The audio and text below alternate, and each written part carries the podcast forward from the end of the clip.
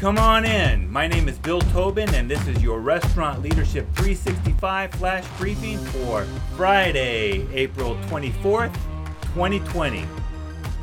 You may have heard that money is not the most important thing in motivating employees, and I believe that is true, but I also believe that people take money seriously, and you cannot be nonchalant about how you talk to people about money.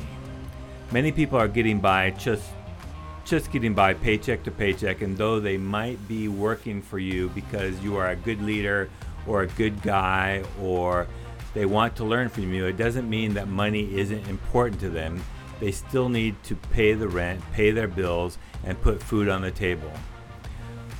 So it might be obvious that you should never threaten people's pay or threaten to dock their pay if they're not doing what you want them to do. But it's also never a good idea to joke around about money or joke around about people making more money or less money or suggesting that they could make more money somewhere else. Now is certainly not the time to be talking about giving people raises, but you are undoubtedly talking about people working and not working and getting paychecks and not getting paychecks in this pandemic.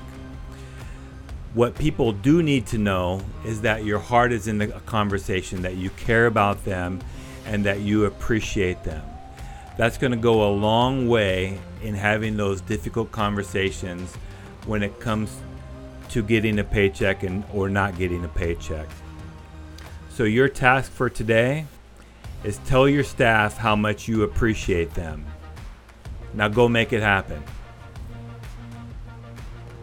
Do you have a comment or a tip for restaurant leaders? Text me at 808 491 6306 or find me at restaurantleadership365.com. This is Bill Tobin. Thanks for coming in. See you tomorrow.